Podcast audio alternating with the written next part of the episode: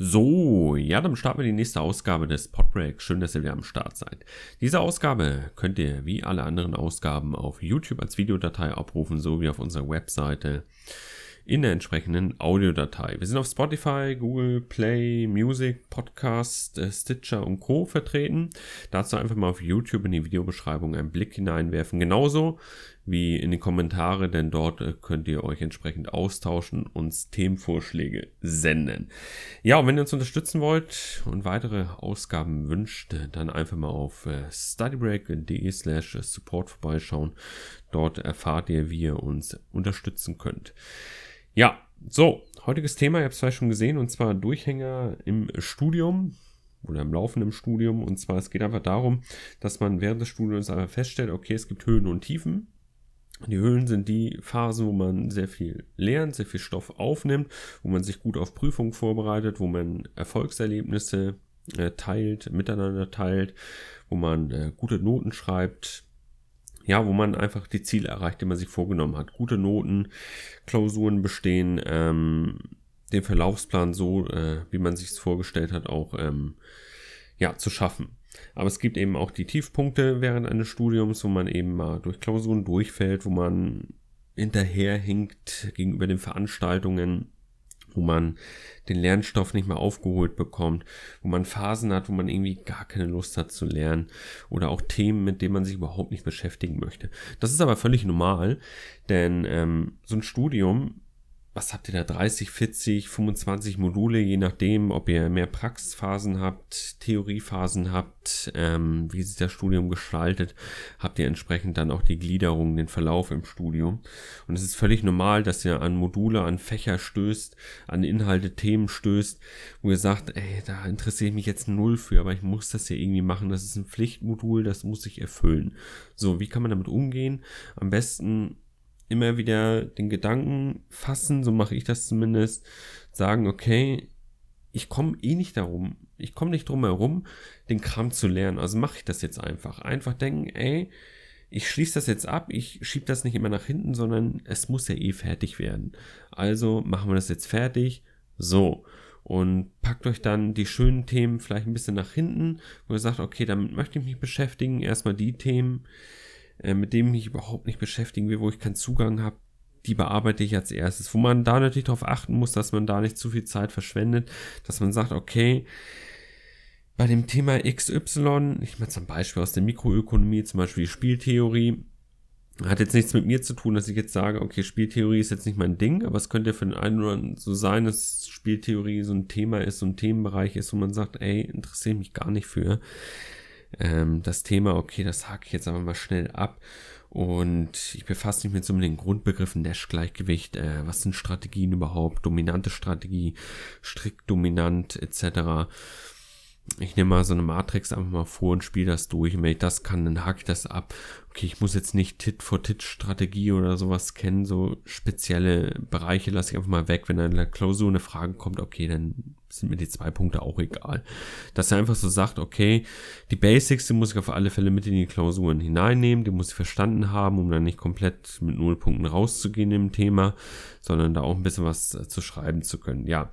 Und so hangelt man sich von Thema zu Thema und stellt fest, okay, am Ende Klausur bestanden, gute Noten erzielt oder weniger gute Noten erzielt. Und ja, so geht's dann durchs Studium einfach. Was ich einfach damit sagen möchte ist, man kann sich das Studium raussuchen, wo man eine Affinität für hat, wo man sich mit identifizieren kann, aber man wird immer wieder an Punkte kommen, wo man feststellt, ey, äh, will ich jetzt irgendwie gar nicht, interessiert mich eigentlich gar nicht. Klar kann man jetzt auch derjenige sein, der sagt, okay, ich bin jemand, der jemand, der gut darin ist, wenn er sich eine Vorlesung reinzieht oder eine Übungsveranstaltung besucht, der das sich sehr schnell aneignen kann, der sich gar nicht mit solchen Fragen auseinandersetzen möchte. Aber ich befasse mich jetzt eher so mit dem Normalfall. Dazu zähle ich vor allem ich auch. Man denkt vielleicht von mir, ich bin so allwissend und weiß alles irgendwie, aber ich habe mir das auch alles erarbeitet und ich habe auch so meine Baustellen, zum Beispiel jetzt im Steuerrecht, ja, Gewinnermittlungen, Unternehmensbesteuerung, das ist doch nicht so mein Ding irgendwie. Aber ich muss sagen, in der Unternehmensbesteuerung, wenn man es strukturiert durchgeht, dann kommt man da auch safe durch mit einer 3. Das ist gar kein Problem. Ich habe auch meine 3-0, glaube ich, war es 3-0 dann geschrieben und hatte wirklich ganz easy locker die Klausur dann bestanden.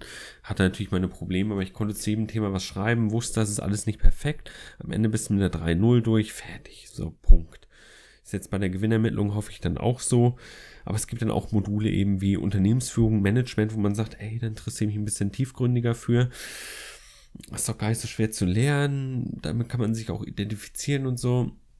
Ähm, da bin ich dann mit einer 1-0 durchgegangen oder auch ähm, zum Beispiel dann eher so derjenige, der sagt, okay, Mikroökonomie ist dann vielleicht doch eher mein Ding als sowas wie Absatzmarketing, wo man merkt, oh, da muss dann sehr viel auch teilweise auswendig lernen, Definitionen lernen und so sehr viel mit Theorien, Text etc. arbeiten. Das ist dann ja dann wieder ja, dann wieder eher nicht so mein Ding. Aber da muss jeder für sich so seine Strategie auch finden, wie er damit umgeht, aber sagt, okay, ich schiebe die unangenehmen Themen nach vorne Genauso wie die unangenehmen Module im Semester nach vorne oder ich schiebe die eher nach hinten. Ich bin eher so der Typ, der dann sagt, okay, ich schiebe das eher nach vorne. Es muss eh gemacht werden. Ich bin dann hier und sitze einfach, okay, ich habe noch drei Wochen bis zur Klausur. So. Sag mir, ey, wenn ich jetzt das noch schlusen lasse und da noch ein bisschen abwarte, was bringt es mir? Dann wird in drei Wochen die Klausur sein, ich werde durchfallen. Punkt. So, wenn ich aber mich jetzt ein bisschen quäle und sage, okay, ich muss das so oder so lernen, dann lerne ich das jetzt und in drei Wochen mache ich das Ding fest. Habe ich es bestanden, gut ist, bin ich durch damit. So, ansonsten habe ich den Käse nochmal in den nächsten acht Wochen. Ich komme ja nicht drum herum. So, was ist die Alternative, irgendein Studium abzubrechen? Nein. So, natürlich gibt es Alternativen, dass man sagt, okay, ich richte meinen Studienverlaufsplan schon mal so aus, dass ich gewisse Module einfach gar nicht zu schreiben habe. Man hat ja gewisse Wahlmöglichkeiten im Studium, wobei ich auch sage, die sind hier sehr begrenzt, obwohl das eine sehr große Universität ist. Ah, sowas wie Absatzmarketing bin ich da nicht drum herum gekommen, das zu schreiben. Alternative wäre irgendwas zur Statistik noch zu machen, aber Statistik 4.0, ich lasse es mal lieber. Ist, glaube ich, keine gute Idee, da nochmal die induktive Statistik oder Statistik 2 nochmal zu belegen. Ähm, dementsprechend.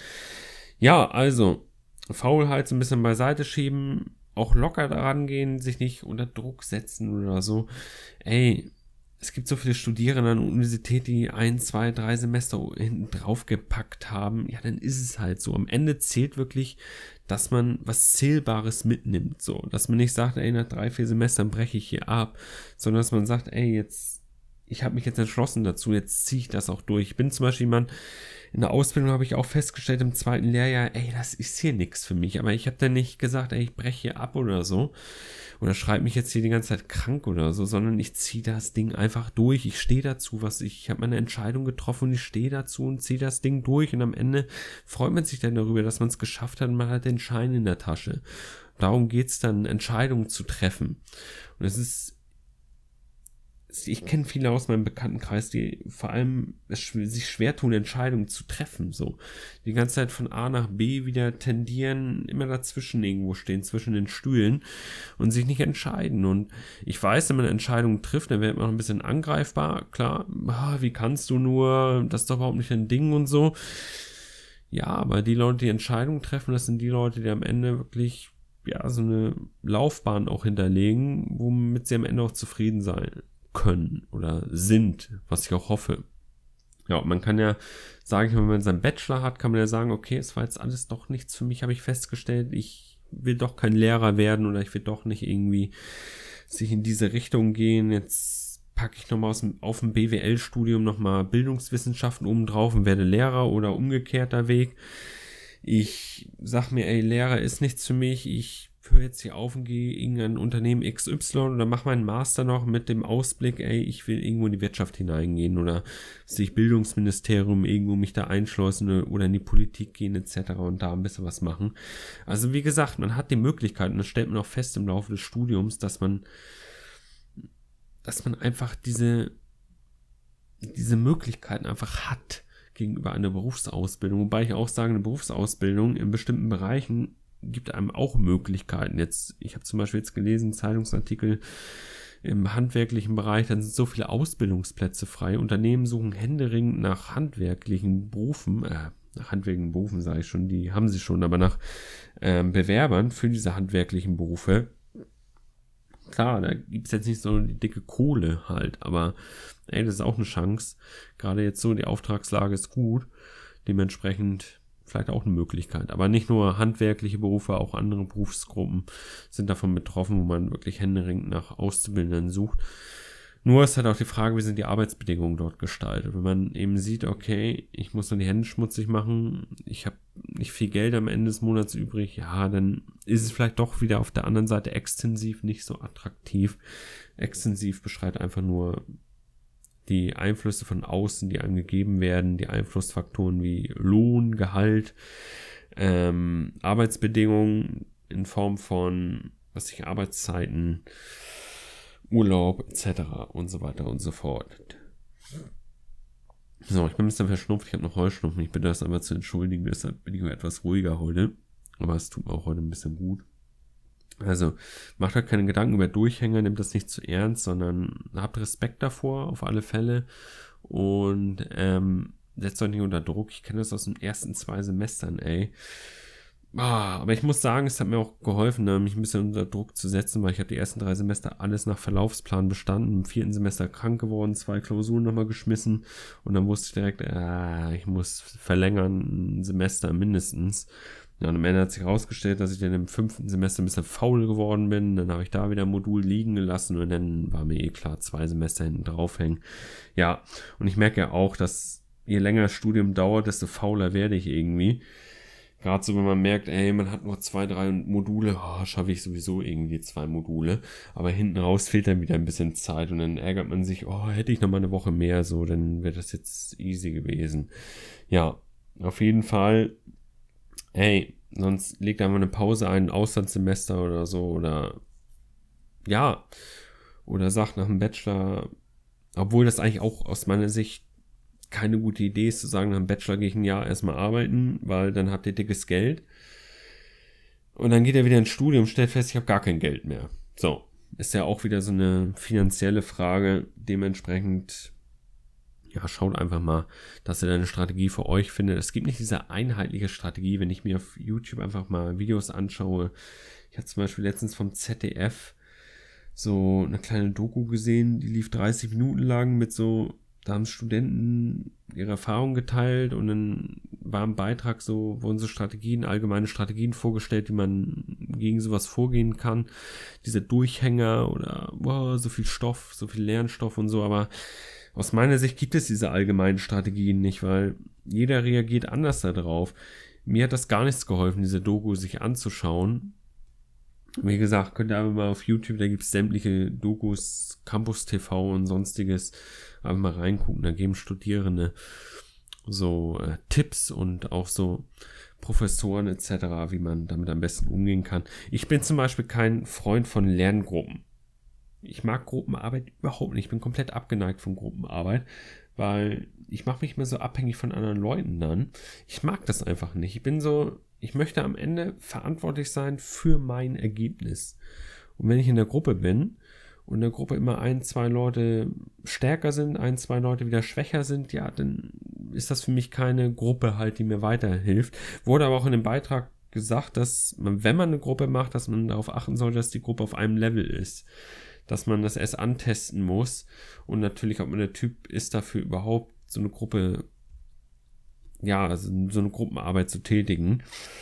Deshalb, also ich bin zum Beispiel kein Typ für Lerngruppen oder so, ich mache mein Ding alleine. Wobei ich auch, wenn man indirekt kann man ja sagen, dass YouTube auch so eine Art Gruppenarbeit ist, weil ich bekomme Feedback von euch und das Feedback, das hilft mir auch weiter, bestimmte Inhalte nochmal zu wiederholen oder nochmal Videos zu verbessern wo ich dann doch sehe, da ist ein Fehler drin gewesen oder so. Intern ist es ja, intern sage ich jetzt schon, indirekt ist es ja eigentlich auch eine Gruppenarbeit. Aber ähm, ja, es ist halt ein modernes Lernen.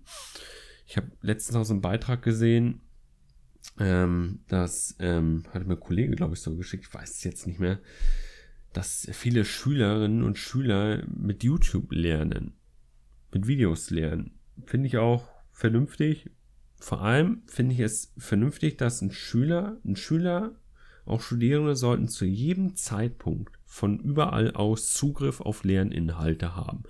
Und das kostenlos. Man sollte so eine gewisse Gleichberechtigung schaffen, Chancengleichheit schaffen, dass jeder die Möglichkeit hat, sich ein Buch zu nehmen, dass jeder eine Möglichkeit hat, ins Internet zu gehen, auf bestimmten Plattformen, von der Schule, von der Universität, sich Inhalte herunterzuladen und diese sich anzueignen, dass man am Ende nicht sagen kann, ey, ich hatte jetzt keinen Zugriff auf die Daten, ich konnte ja gar nicht lernen. Kenne ich noch aus der Schule, war häufig eine Ausrede, oh, ich war ja krank, ich konnte gar nicht die Hausaufgaben machen oder so.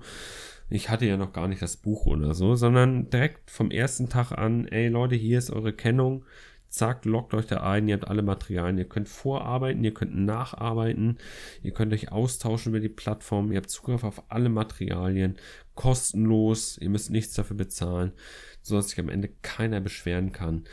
Ähm, ja, und so kann man auch wieder beim Thema Durchhängen im Studium, wenn man so Phasen hat, ey, ja, zwei Wochen besuche ich mal nicht die Veranstaltung, die Vorlesung, ich habe einfach keinen Bock. Oder man hat zu Hause ein paar Probleme, familiär, beruflich muss man sich noch ein bisschen Geld verdienen, etc., um das Studium zu finanzieren. Ja, und dass man dann nach zwei Wochen sagt, okay, ich war jetzt zwar zwei Wochen nicht da, aber alle Unterlagen sind ja online verfügbar. Ich kann sie ja alle abrufen, ich kann auch von zu Hause aus lernen, flexibel lernen, was leider jeder Lehrstuhl noch nicht anbietet. Viele Lehrstühle sagen, ey, wir müssen die Studierenden dazu zwingen, in die Veranstaltung zu kommen, also stellen wir online so wenig wie möglich bereit, nur die Aufgaben, aber keine Antworten. So, unter die Literatur zum Selbstlesen, aber keine Fragestellung, Übungsaufgaben etc.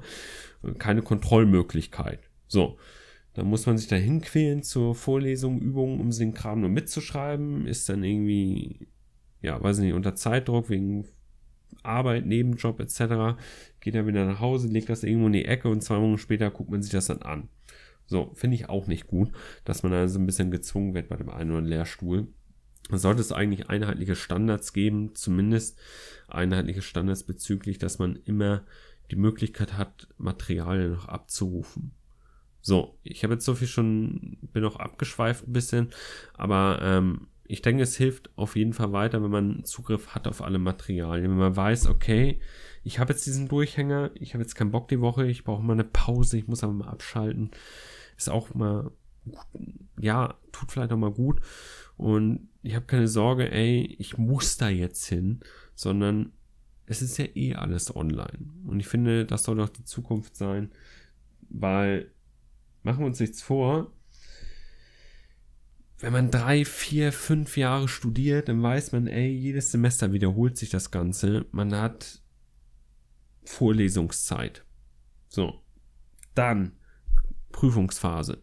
Prüfungen werden geschrieben, Semesterferien. Und dieser Part, der wiederholt sich jedes Semester. Und nach einer Zeit wird man einfach merken, dass man, ja, dass es ein bisschen eintönig wirkt. Ich hatte früher von Studium immer so, oh geil, Studium ist was anderes als Schule. Es ist auch was anderes als Schule, aber es, man merkt dann doch, man sitzt am Ende doch wieder am Schreibtisch und lernt. Punkt. So, das war zum Thema Durchhängen so im Studium, ein bisschen abschweifend, aber okay, musste auch mal sein. Wie gesagt, wenn ihr Themenvorschläge habt, sendet sie uns auf YouTube unter das entsprechende Video in die Kommentare. Ich habe schon gesehen, dass der ein oder andere Themenvorschlag da ist. Aber ja, ich muss sagen, muss ich noch mal, mir nochmal angucken. Ich habe mich damit jetzt noch nicht im Detail befasst.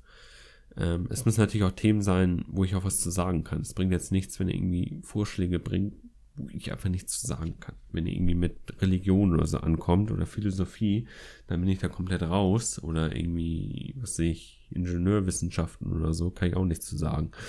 Wie gesagt, Themenvorschläge bringen, wenn ihr uns unterstützen wollt, einfach mal auf StudyBreak auf unsere Webseite gucken, studybreak.de. Dann rechts oben in der Menüleiste ist ein Punkt, der nennt sich Support. Da wisst ihr, wie ihr uns unterstützen könnt. Das Wichtigste ist, uns zu schauen, zu folgen und am besten noch teilen, damit andere auch über das Projekt erfahren. Denn wir wollen größer werden und euch eben mehr Inhalte auch präsentieren können. Im Moment ist es eher so ein Ein-Mann-Projekt. Ja, aber wie gesagt, bis zum nächsten Mal, haut rein und ciao.